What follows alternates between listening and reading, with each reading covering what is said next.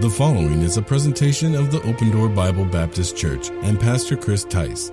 For more audio and video content, please check us out on the web at www.opendoornj.org. I think sometimes when we come to church, we have the wrong view of church. And we're going to get into some of that in just a minute. but truly, all of us know that we're going to have at some point or another tension when it comes to the church. And as we look at church tension today, uh, it has to do with the church being the people, not a building, not an organization. And how many know wherever people are, there is potential for disagreement? Wherever people are, there is potential for disagreement. And I don't care if you run a business, uh, or it's your family, or it's just you and your wife. How many, how many have figured out wherever I am, there's potential for disagreement? And I don't mean just me, guys, I mean also you. All right? So wherever wherever we are, there's potential for disagreement. And the church is no different. We're gathering together. We could be fake. Are you with me? We could put on a facade today. We could be fake. And we, we put on our, we polish ourselves up real well and we pretend like we've got it all put together. But how many do not have it all put together like me? A few of you. Look around at the people that didn't raise their hand and spend more time with them. They, they have everything everything together. Some of you are so contrary, if I say raise your hand, you just don't because I said it. Just causing tension. But uh, that's what we that's what we are. Isn't amazing how stubborn we are? Participate. No, I won't. You know, it's just like, you know, it's I've done it if you wouldn't have told me, but now that you've told me, I'm not. So I mean, that's just how it is. Some people, it's uh, it's just the way that we are. We are contrary in our nature, and the Bible tells us this: only by pride what? Comes contention. Uh, Paul asks the question to the church from whence comes arguments, contention, discussion among you, wars, fightings? He says they come from you, they come from your own flesh. How many know that if it's a battleground in here, the battleground moves outside of me? If I'm at odds inside myself, then I'll be at odds with people. And some of us, the unrest in us becomes unrest around us. The lack of peace within becomes lack of peace without. If I don't have peace in my heart, I'm not going to have peace in my marriage. I'm not going to have peace with my family. I won't have peace with my brothers and sisters in Christ. This is not really a litmus test here this morning for whether or not we can have peace as a body. The litmus test is how much time we actually spend together because I can get along with you at least for an hour a week. Are you with me? We can get along at least for an hour a week. Some of you, you reality is kicking in. Now, could you imagine if we spent more than that time together? Would we get along? Would we, uh, would we be able to minister and, and help one another? And so, as we look at this church tension, let's look at number one the inevi- in, in, inevitability of offenses. The inevitability of offenses. Matthew 18 begins with, verse 15 begins with, Moreover, Jesus said, If thy brother shall trespass against thee. Now, there's something that's important in the phrase that Jesus uses. First, he says brother. And so that identifies what kind of contention he's talking about. He's not talking about contention with people who are not part of the church. He's talking about contention with people who are part of the church. In other words, it's my brother. It's somebody who not necessarily is related to me by blood, but related to me through Christ. Jesus is speaking to the disciples. He says, If your brother shall trespass or sin against you, Notice what he says Go and tell him his fault between thee and him alone. If he shall hear thee, thou hast gained thy brother. But if he will not hear thee, then take with thee one or two more, and that in the mouth of two or three witnesses every word may be established. The inevitability of offenses is uh, a case that we have to look at as it's going to happen. Jesus said, not if offenses may come, he said, when offenses do come. He told us to be prepared for them because of the sin that is present in all of us. How many still, even though you've been a believer, we sang that it's well with our soul and our sin's been nailed to the cross, but how many, even though your sin's been nailed to the cross, you still tend to drag it around with you throughout the week? Even though you've been released from, if you would, the power of sin, you still deal with the presence of sin. You still have this flesh that you have to deal with that doesn't want to do what the Spirit says it should do. How many, when somebody sins against you, you just want to bless them. Well, you have other words for blessing, maybe that you use. Uh, we have this, you know, we have our Christian cursing. I'll pray for you. What are we thinking? Things we shouldn't think. Bless you. In the South, they just say, bless your heart. They just mean that you're really not all put together. And we, we have uh, these tendencies because of the sin that's still present in us all to overlook the fact that the problem is within us, and that's why the problem comes from when we're around people. Sometimes people don't look at the common denominator. Everywhere I go, there's always conflict. Everywhere I go. Now, I ask the question, what's the common denominator to everywhere you go? You. You're the common denominator. And everywhere you go, there's conflict and there's problems, and a lot of that has to do with the conflict that's in you and the sin that's in you. And sometimes we don't see that because we don't think about the sin that's still present in us all. As we're believers, we think about the fact that we've been forgiven of our sin. But some of us haven't forsaken all of our sin. Are you with me? How many are still trying to forsake some things? You're still trying to return, turn away from th- some things. How many of you still confess some of your sins, but you haven't repented of them? That's a tough one, isn't it? If you keep asking God to forgive you for the same sin over and over again, you're confessing, but you're not repenting. Repenting is changing your mind about it, repenting is changing your behavior about it. Meaning, I'm not going to go back to it. But some of us, we alleviate our guilt through confession, but we never alleviate the problem through repentance. The Bible talks about repentance as agreeing with God. The Word of God helps us to agree with God because it instructs us.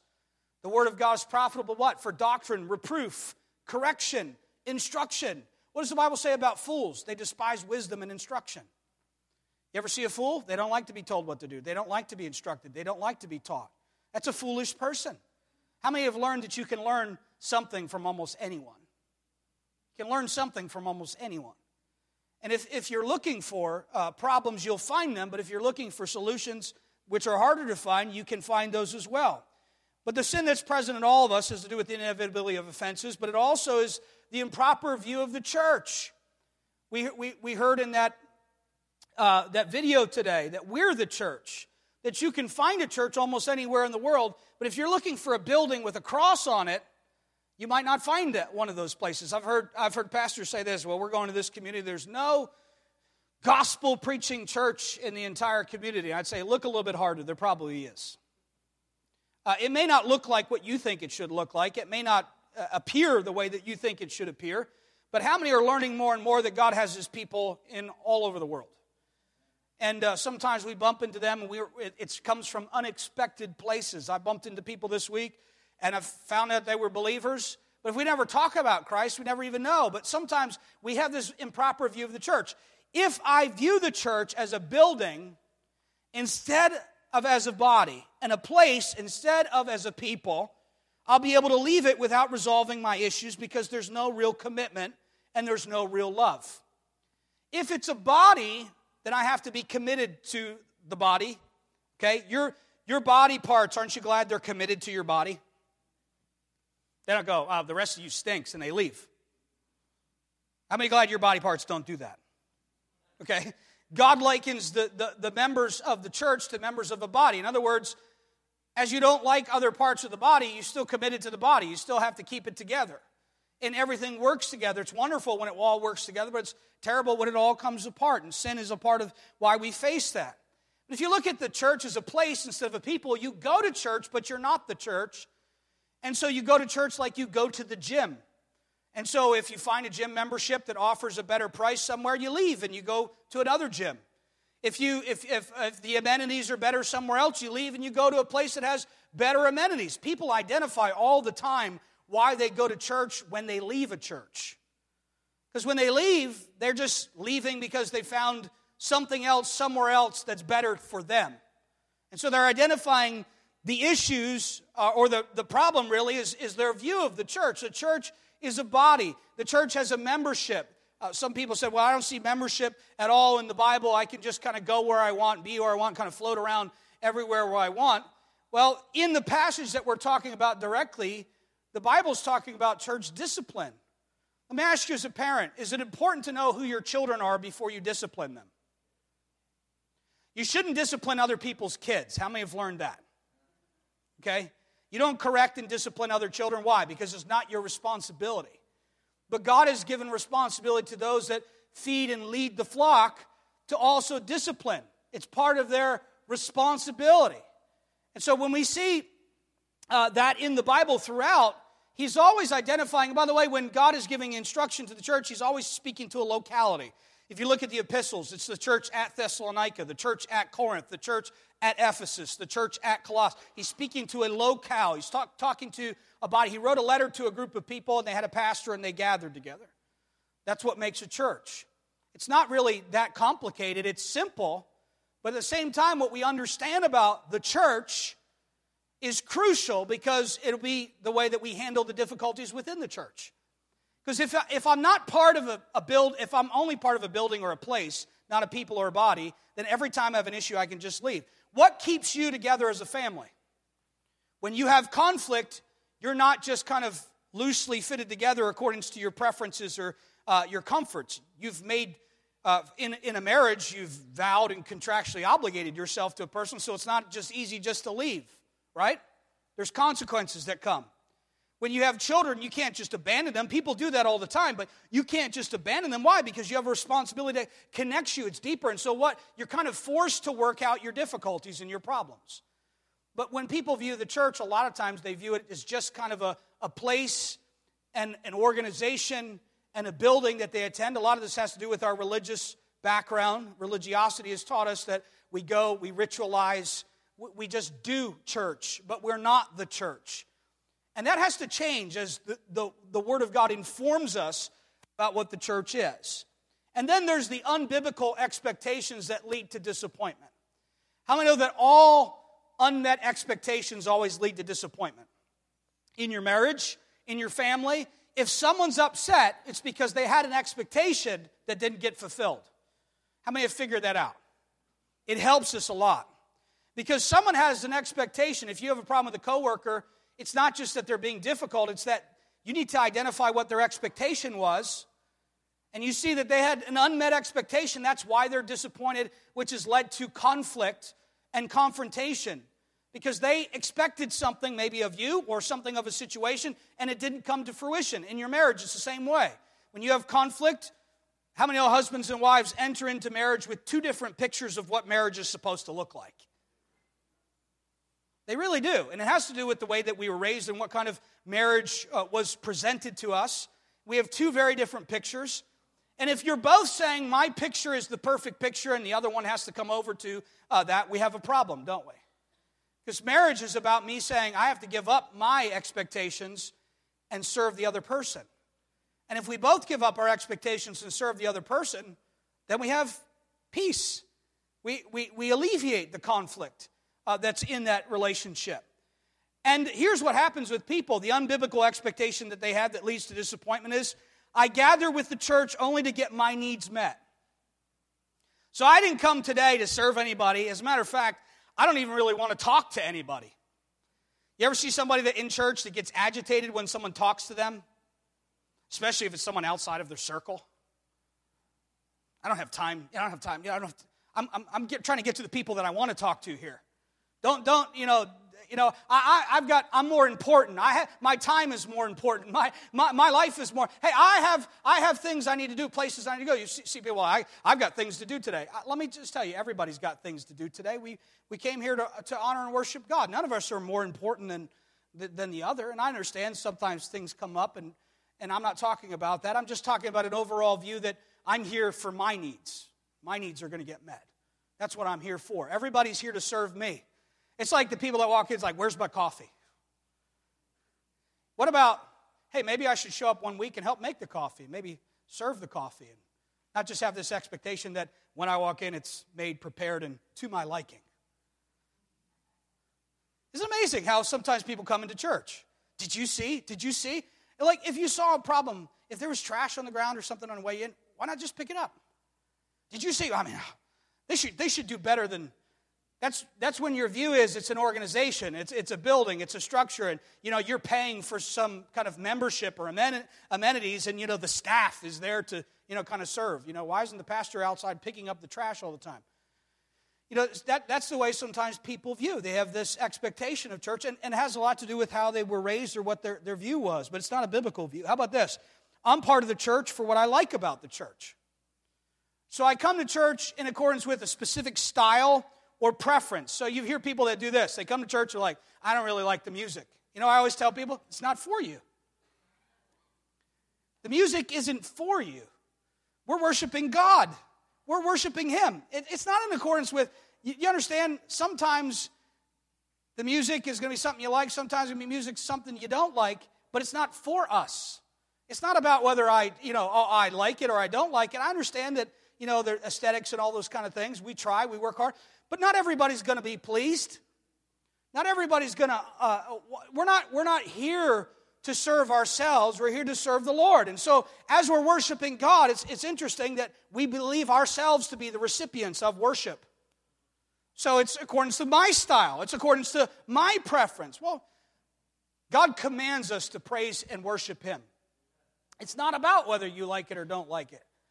It's not about, and, and some people say, I just, you know, that, you know, it's just not for me. God commands us to praise and to worship Him. And He commands us to do that corporately, together.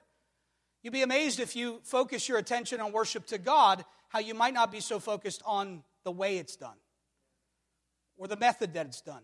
When you're overanalyzing the way something's done, you're missing out on the, the person who it's being done for. And so sometimes we overemphasize that because we look at the church as what we like about it. Listen, if it's about what you like, I'm going to tell you this you're never going to find a church home because you're always going to be bouncing around trying to find a place that you like.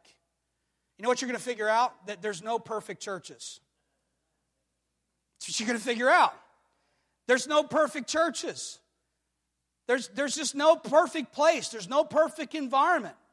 what do we do? We find satisfaction and peace when we settle down and make a commitment and say, hey, there's problems everywhere I go. I just know that I'm supposed to be here and I got to work through my issues. I got to work through my problems. How about this? I'm here for the social connections. Some people are not here for social connection at all, they don't want it. Some people are here for social connection.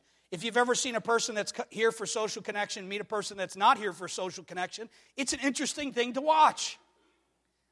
You got one person trying, and the other person's just trying to, because because maybe in religion, this is what religion was for you. Church was about sneaking in, sitting down, shutting up, and slipping out. But church is about family.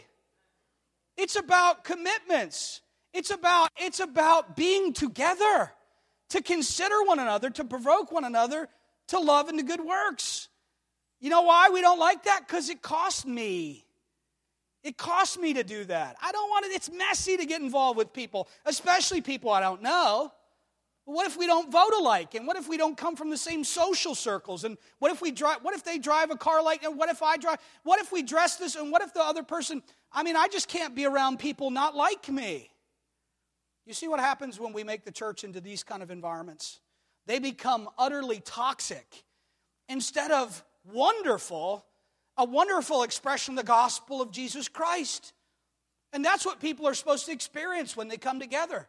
It's not about whether Uh, it's, it's meeting my needs, or it's not about whether my preferences are being fulfilled or whether I like the style or this or that. How many have seen long enough, been in church long enough, that you've understood that styles change, preferences change, the color of the wall changes, the seating, the decorum changes. But you know what doesn't change this? This doesn't change. This is relevant and applicable in every generation you know what people need to see? They need to see a church that's living today and in today, but still applying this to today. Not to say we need to still, like, we need to live back 30 years ago or 100 years ago or go back to the dark ages when we go to church. People like the church to be less and less like their daily lives because they don't want it to apply to their daily lives. So when I come to church, I like to be transported back into first century history. That way, I don't have to apply church to my daily life. I just enjoy the I just enjoy being transported.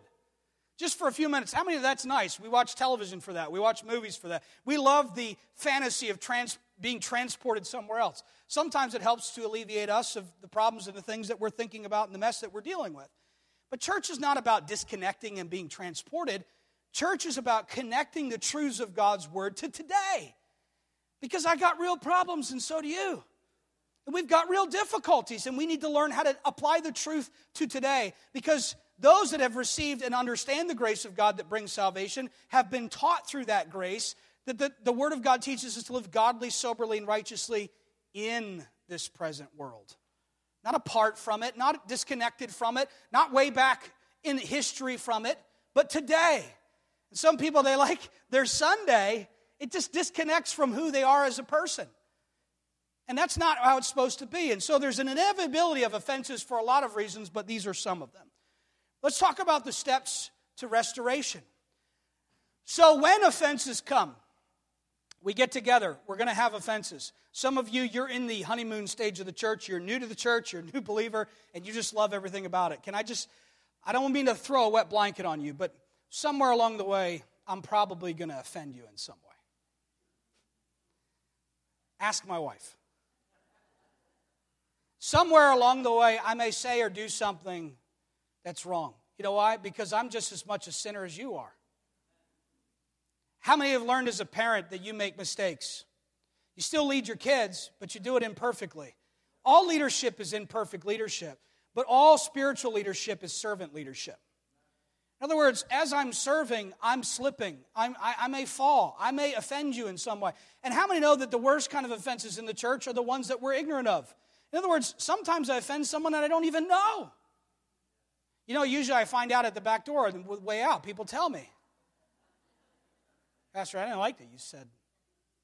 I don't like that. I'm not coming back. You know, sometimes we have this, this idea because of our view of things. We're not going to work through our, our difficulties and our problems. We're going to run from them. How many have learned that you can't run from your problems? They follow you wherever you go. They follow you wherever you go. You go to a different church, you have the same problems because you're the same person. You have the same expectations. They're not going to get met. Your problems follow you wherever you go. People do that in relationships. They go from relationship to relationship to relationship. Kids think if they run away from home, all their problems are going to get solved. Why do we view things that way? Because we think that running is a solution to solving.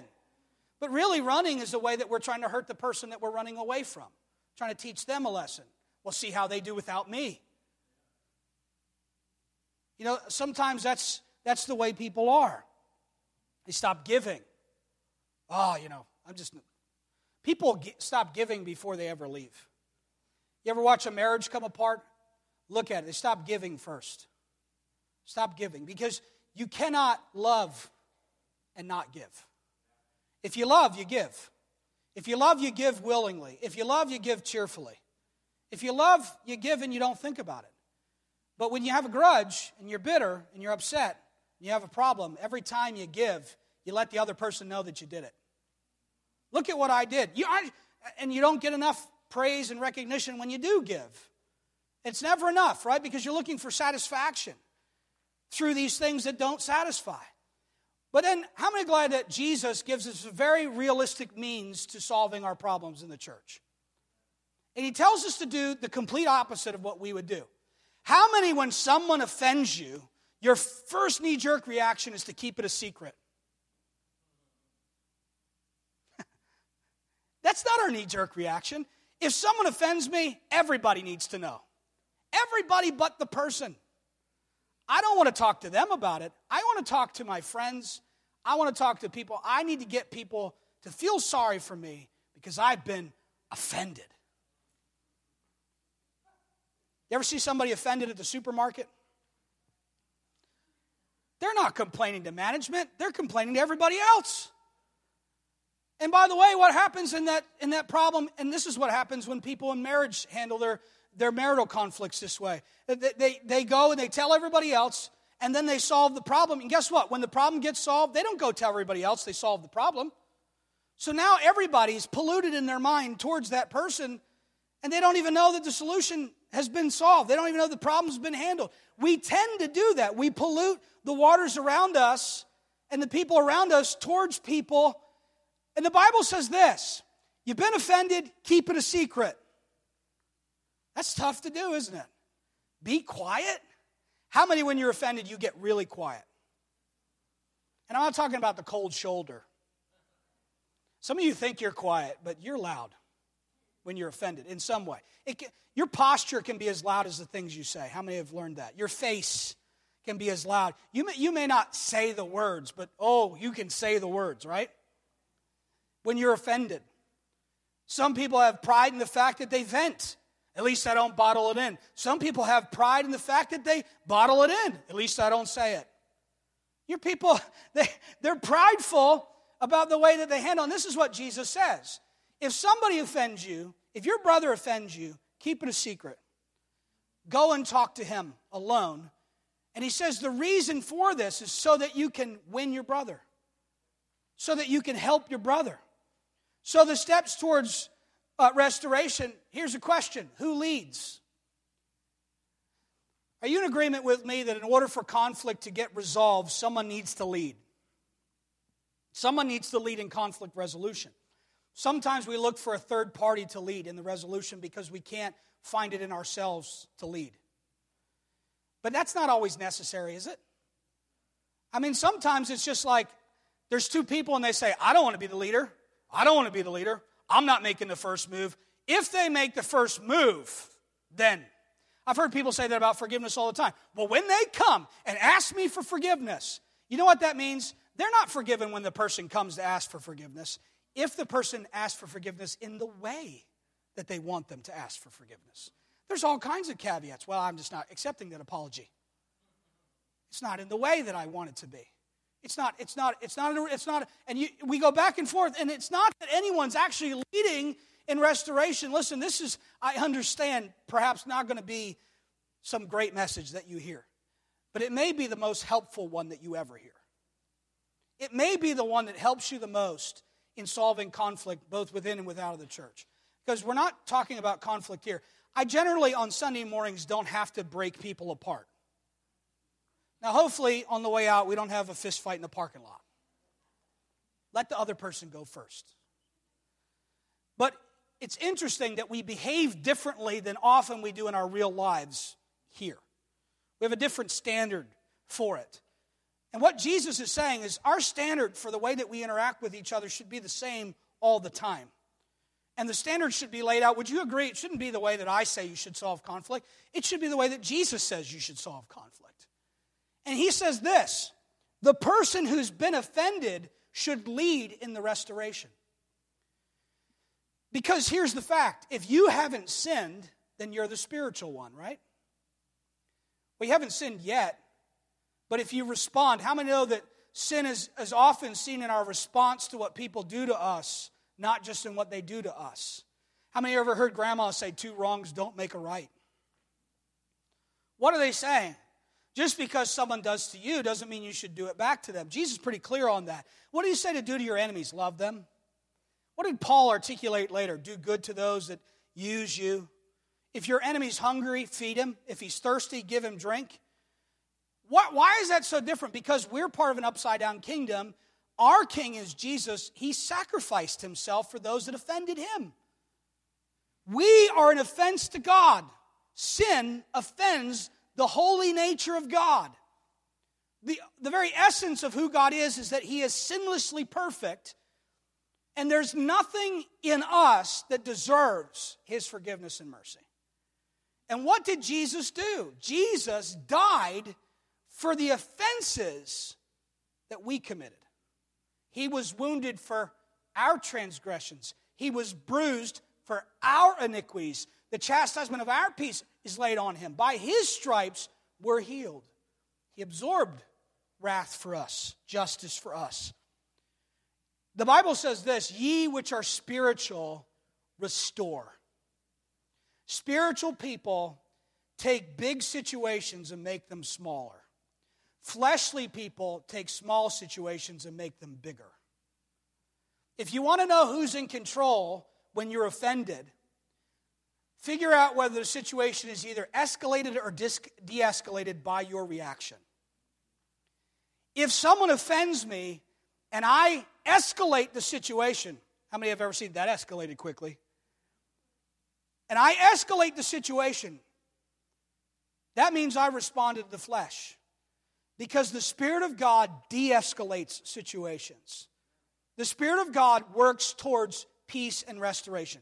Jesus is revealing to us a secret. He's saying, This is how I deal with you. Now, let me ask you a question Have any of you sinned this week and only you and God know about it? I think all of us could probably say yes. We don't want to nod our heads or raise our hand because then other people will know too. But how many would love for your thoughts to be projected up on the screen?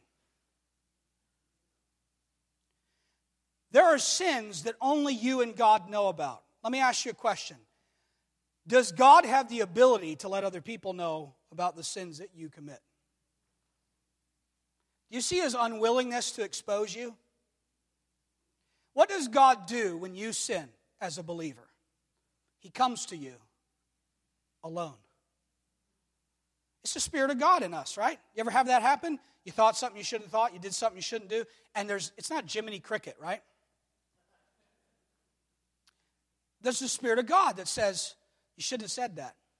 You shouldn't have done that. And you have one or two recourses in that situation, right? Ah, be quiet. You don't understand. what, what, wait a minute. It's the voice of God. Does Jesus understand what it's like to be abused, mistreated, offended? Be careful how you respond. The Holy Spirit of God is speaking to you. The, the words of the Lord Jesus is saying, I get what it's like to be offended and not deserve to be offended.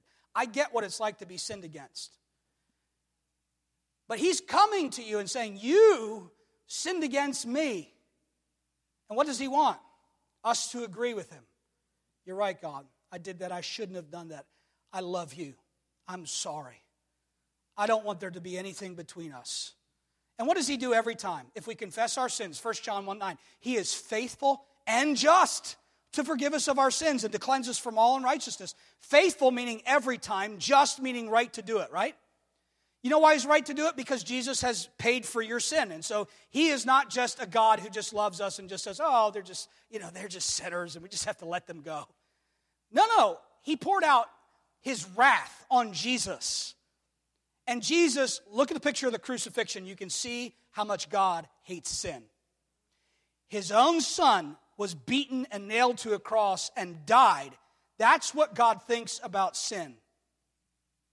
That's what Jesus knew what was required for justice. And we try to throw our good works in there like it's going to help. How many know that none of your good works helps Jesus get anything done? A long time ago, we might have thought that, but those that have really truly understood the gospel, you thought, boy, I just caused more problems. But Jesus comes in and he says, I will absorb the wrath for you, and I'm faithful and just to forgive you. So, who leads? Spiritual. What's the goal? What's the goal? Restored fellowship and relationships. Notice what he says. Verse 15 More if thy brother shall trespass against thee, go and tell him his fault between thee and him alone. If he shall hear thee, here's the goal thou hast gained thy brother. So he's saying there's steps, but there's also in the goal of restored fellowship and relationships, there's a progression that he gives. So, this is how God's saying, This is how I deal with you. If I will not repent and turn away from the sin that I've committed against God, and I continue in sin, that grace may abound in my life. Some of us, we do that. We know what we're doing is wrong. We, we, we acknowledge the fact that it's wrong. God shows us that it's wrong, but we just say, I'm just going to keep doing it anyway. And so, what does God lovingly do? Sometimes He brings in someone else to help us. He tells someone else. How that gets revealed, we don't always know. I've had God uh, show me some things that I don't want to know. Sometimes as a pastor, I say, God, I don't even want to know that. Some people think that I have some kind of camera that follows you around all week, and that's why I concoct the messages that I do. Pastor, you're talking about me. I know it. You heard the conversation. Some, some of you in this message, you're just like, I know, I know he heard me, and that's why he's saying it. He's, he's saying it because he heard me say it. No, that's the Holy Spirit. I don't have the time nor the patience to follow people around. And, and, and I don't really want to, to be honest. I'd rather not know. How many know we have enough problems to deal with right here than, than to try to have to follow people around and police them? My job is not to be a policeman, my job is to be a pastor. someone who oversees and loves. But I also understand for the body of Christ that gathers here, I am accountable to God for what happens within the congregation. And so there are times where God says, okay, you need to go. This is happening. You need to go and you need to talk to this brother. You know what I already know? The Holy Spirit already talked to him. Because if the Holy Spirit's talking to me, he already talked to him, and he's not listening to, to the Holy Spirit. So now he's getting somebody else involved. That's what God says for us to do in the church. Hey, you know, some of us do, well, I went to them and they didn't listen to me. Well, first, you might want to check your attitude because the whole point of going to the person in the first place was not telling them what they did to you. The whole point in going them to the first place was trying to gain your brother. Now, this is not a gender specific pronoun that's being used here. When he says brother, he's talking about brethren, he's talking about saints, those related in the congregation. This is men and women. This is not just, just you know, the men in the church. This is everybody. And God's saying, hey, listen, you go to them and your attitude is, listen, this offended me, but I really don't want there to be anything between us. And I need to tell you this, but I want to let you know that I want restoration. I want, I want fellowship. I, I'm not looking for vindication here. I'm not looking for vengeance here, nor am I looking to embarrass you. And you know the way they know that? You haven't told anybody else. You haven't called the pastor. You haven't called the church. You haven't called your friends. You haven't told anybody. You're just going to that person. Some people, they learn to solve conflict by telling everybody else first. But the first step is go to the person. You say, Well, I went to the person, they didn't hear me. Well, was my attitude right? Was I being spiritual? And then the second thing is maybe I need mediation. Can I, can I say this? If you're unable to solve your difficulties and you're trying to do it and you're doing it the right way and it doesn't work, God doesn't let you off the hook. He doesn't say, okay, now you're done. He says, no, no, now you have, I have a process and a progression that will help to bring somebody to restoration. And here's what that process looks like go get somebody else, somebody who can help. What do you tell your kids? Go get somebody, don't, when there's a problem, don't tell your friend. Go get somebody who can do something about it, right? You know, somebody's robbing a bank, you're not, oh, you're telling your friend, you're calling them on the phone. No, you call the police. You call someone who can do something about the problem. And sometimes that's what we don't look to do and say, I need somebody who can help to restore this brother or sister in Christ. And our, our, our, our issue is still restoration. You know what I found? There's been times where I've followed this progression, and some people, they still, I'll go to them, try to talk to them. Hey, say, we need to make this right. And they're running, running, running from the issue. They don't want to talk. They don't, they don't, want, they don't want to hear it. They just want to talk to everybody else. They don't, they don't want to deal with the issue. They'd rather run than handle the responsibility of dealing with family problems. It could be because they don't look at church as a family or something they have to be committed to. They might say things like this Well, I can go to church anywhere. I can have church out. I can have church at my home. I could have. They might say nonsense like that. It's uninformed. It's unbiblical. They don't, they don't have a good, sound foundation, in the Word of God, to understand that. No, God puts us together. There's going to be offenses that come, but we're meant to deal with them. We're meant to help one another through them. You know what some people love to do? They want to, they want to escalate the situations right to let's tell the whole church. I've had people say that. I mean, do you, do you see what someone's doing? Man, we need to get to church together. We need to have a meeting. I'm like, slow down. This progression could take a long time. And by the way, through that whole, whole time, I'm not trying to rob someone of their dignity. I'm not trying to embarrass somebody. I'm not trying to drag someone's name through the mud. I'm trying to be careful. Like I would want someone to be careful. Hey, listen, I hope that if I sinned and you knew about it, you'd come to me and you'd try to help me. You come to me and you try to restore me. You know, it's amazing what people do today. What do they do? In our culture, when someone does wrong, we want to put a video up and we hope it shows in the evening news. I mean, we, that's the way that our world deals with stuff. Embarrass the opposite side, the offended party, the, the one that's wrong, the one I don't like. Let me try to get them in trouble. The steps to restoration who leads? The spiritual, what's the goal? Restored fellowship and relationships. What's the progression? Slow, patient, purposeful, obedient to the Lord, yielding myself, making sure I'm not getting bitter along the way in my own heart, right? God gives us an illustration later on, doesn't he? He goes through this illustration of a man that was forgiven of much, but couldn't forgive. There was a man that owed a huge debt, a debt he could never pay, a debt that he would never have been able to in his entire life to work off. Sound familiar? And he's forgiven of that debt entirely. What does he do? He goes to the Lord. Jesus is careful in this illustration because he's trying to point us somewhere, isn't he? And the Lord says, I'll absorb it, I'll pay it, and you can go free. And what is his response? He goes and finds somebody who owes him a little bit, a week's worth of wages. We're talking about a man that was just forgiven of a lifetime of debt goes to find someone who owns him who owes him a day's wage. Now in Bible times that was a very small debt. What does this man do? He goes and has this man arrested. He is lawfully allowed to, by the way. The man can't pay the debt. He's got to go to jail until he can pay it. How many see the, the kind of the problem with that? How can a man in jail repay a debt? He can't work. This is what they used to do to people. Okay, you can't pay the debt. We're going to lock you up. We're going to lock your family up. We're going to, we're going to claim all your possessions. And this is what this man did. And what did Jesus say? He doesn't get forgiveness. And what did Jesus say to Peter? Neither do you. What did Peter say? I get it, Lord. If someone comes after me seven times, I'll forgive them.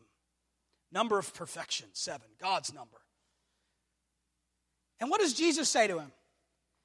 Are you kidding me? Until 70 times seven. Can anybody tell me what that is? I don't know. I'm not, not good with that. But do you get the point? Jesus is saying, don't do the math. Don't get out the calculator. If you can keep track of 490 offenses from one person, you need to get a job.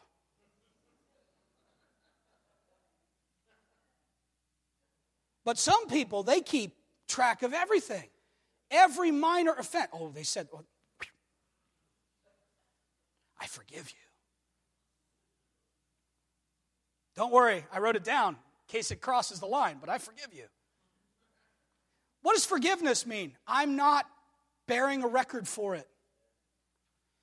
If you told someone you forgave them, and the next time you got angry with them, you brought up what you forgave them about, you never forgave them. Oh, I forgave them, but it was relevant to the argument. I'm trying to set up and develop a pattern here. You're not supposed to be making a case. You're supposed to be restoring. You're supposed to be embracing. You're supposed to be loving each other. What in the world is going on when this creeps into the church? How many churches have been broke up and exploded? Listen, we just had a great week and we've seen people saved and we're seeing wonderful things happen in Africa and God supplied abundantly. You know what I am cognizantly aware of? The devil hates this kind of stuff. He hates unity, he hates peace, he hates people that love God and want to follow Him. And you know, the first thing that's going to happen is something's going to creep in and someone's going to have a little problem here. And we're going to try to blow up the church. That's what we do. We follow up victories with big defeats. I mean, look at the Bible. People that had huge victories right afterwards fell flat on their faces. God help us that we don't become so nitpicky, fault finding in our situations that we start looking at each other and measuring ourselves by ourselves. Listen, we are together, but we are progressively being sanctified. There are Christians that are more mature than others in the room, but we're not looking down on those that are not as mature in the Lord. And by the way, if you think you're really mature, you probably aren't.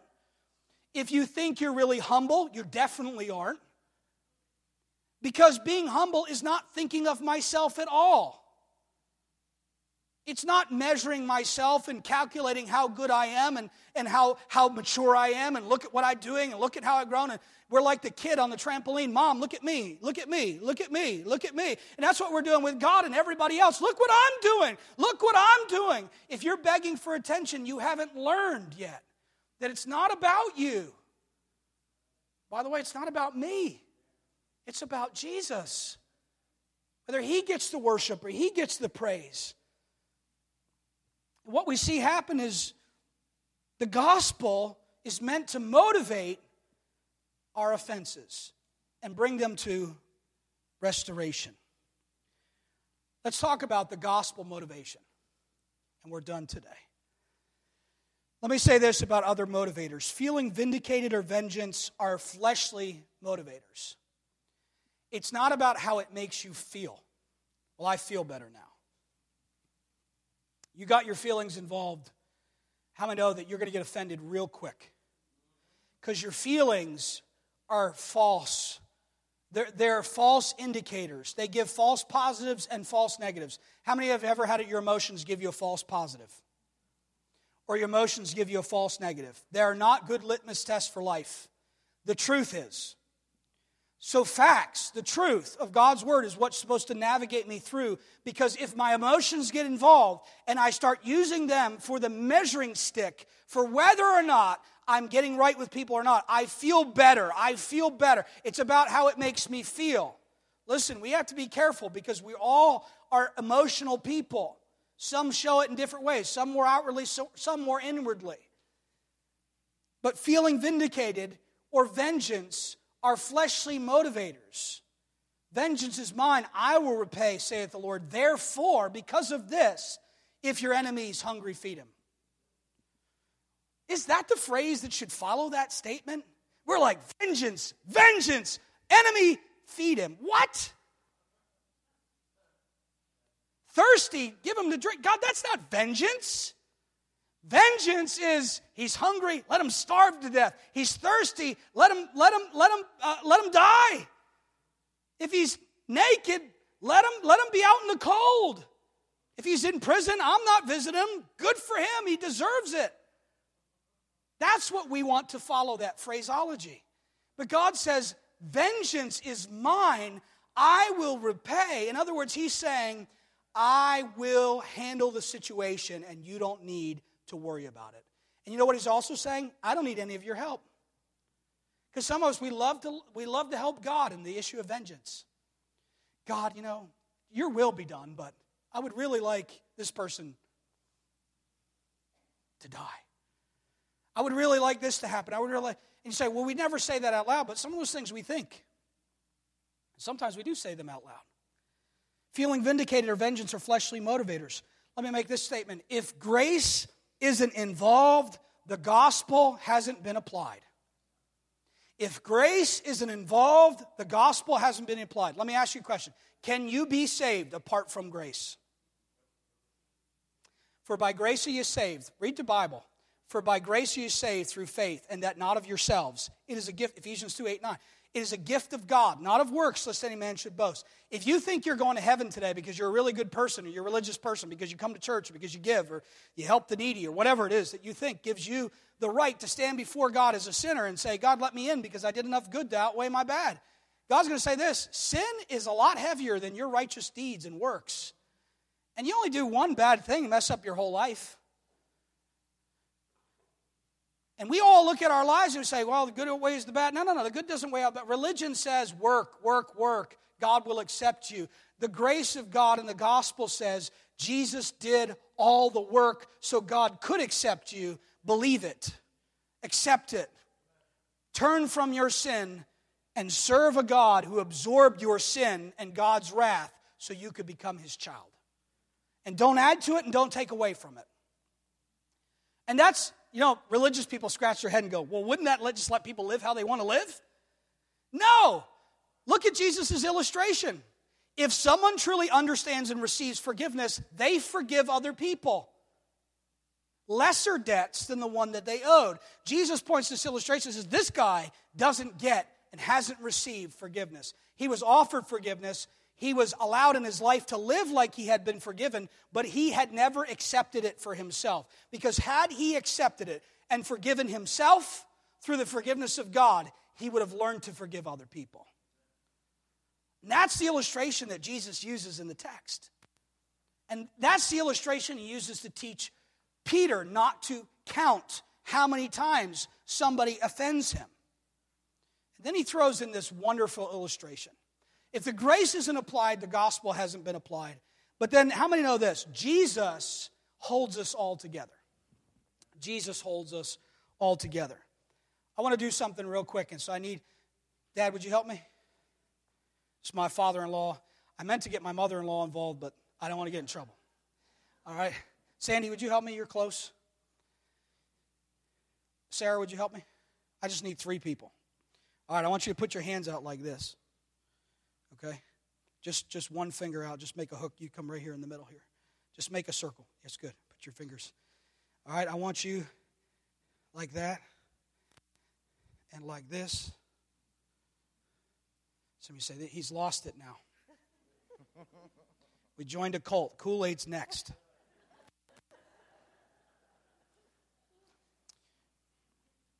What's on these rubber bands right now? Tension. Okay, the tension, the bands, okay, what keeps us together? What keeps us together, the Bible says, endeavor to keep the unity of the Spirit, the bond of peace. What keeps us together is the unity of the Spirit of God. That's what keeps us together, okay? What unifies us. That's what draws us together, okay?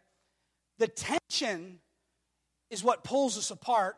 That's our disagreements. That's the way we vote. That's the way we live. That's our socioeconomic positions. That's, that's how we style our hair. That's the, the culture, the dress that we come from, the language we speak. That creates all the tension, right? So I want you guys to kind of step back a little bit. Now, you hope I bought the Primo rubber bands. Can you, can you move back just a little bit more? No, I'm going to move because I'm a. if they keep moving apart, what's going to happen? It's going to snap. Peace that binds us together is going to come apart, and somebody's going to get hurt in the process. Jesus is the center. This is where Jesus gives this wonderful illustration in the text. This is one of the most misapplied. Ver- Come on. Going to make me lose it in my own message on being offended. Never mind. All right. I'm going to have to talk to Sandy later alone.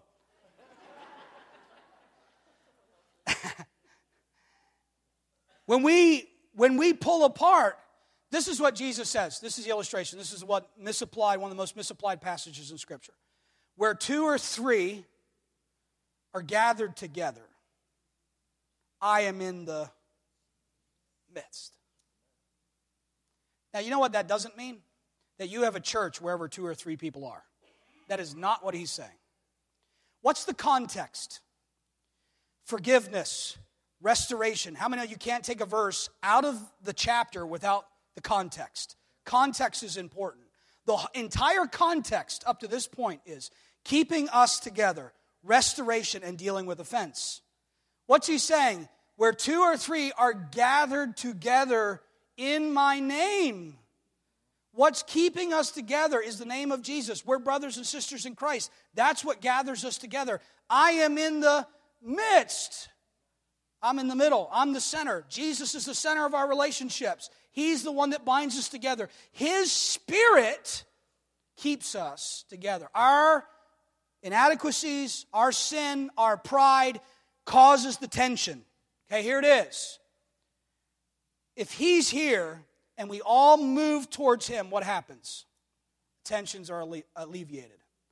When we apply the gospel to our tensions, they're alleviated. We're bound together but we're not dangerously on the verge of coming apart and having people get hurt. Thank you. Give them a hand.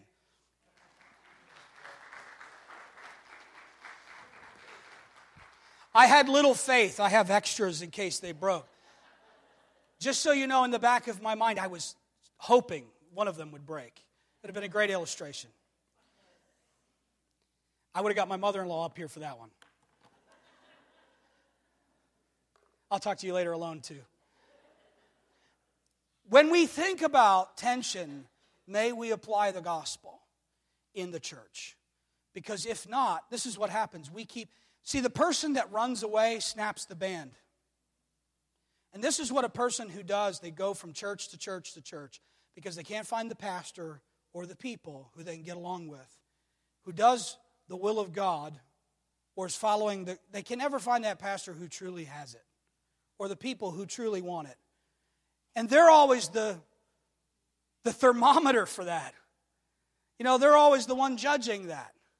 And everywhere they go, they cause the same turmoil and they run, run, run, run, run. The key to solving our problems, church, is not pulling apart, it's coming together. And we're not coming together around compromise of truth. So it's not like we all just say, well, we don't care about the truth anymore.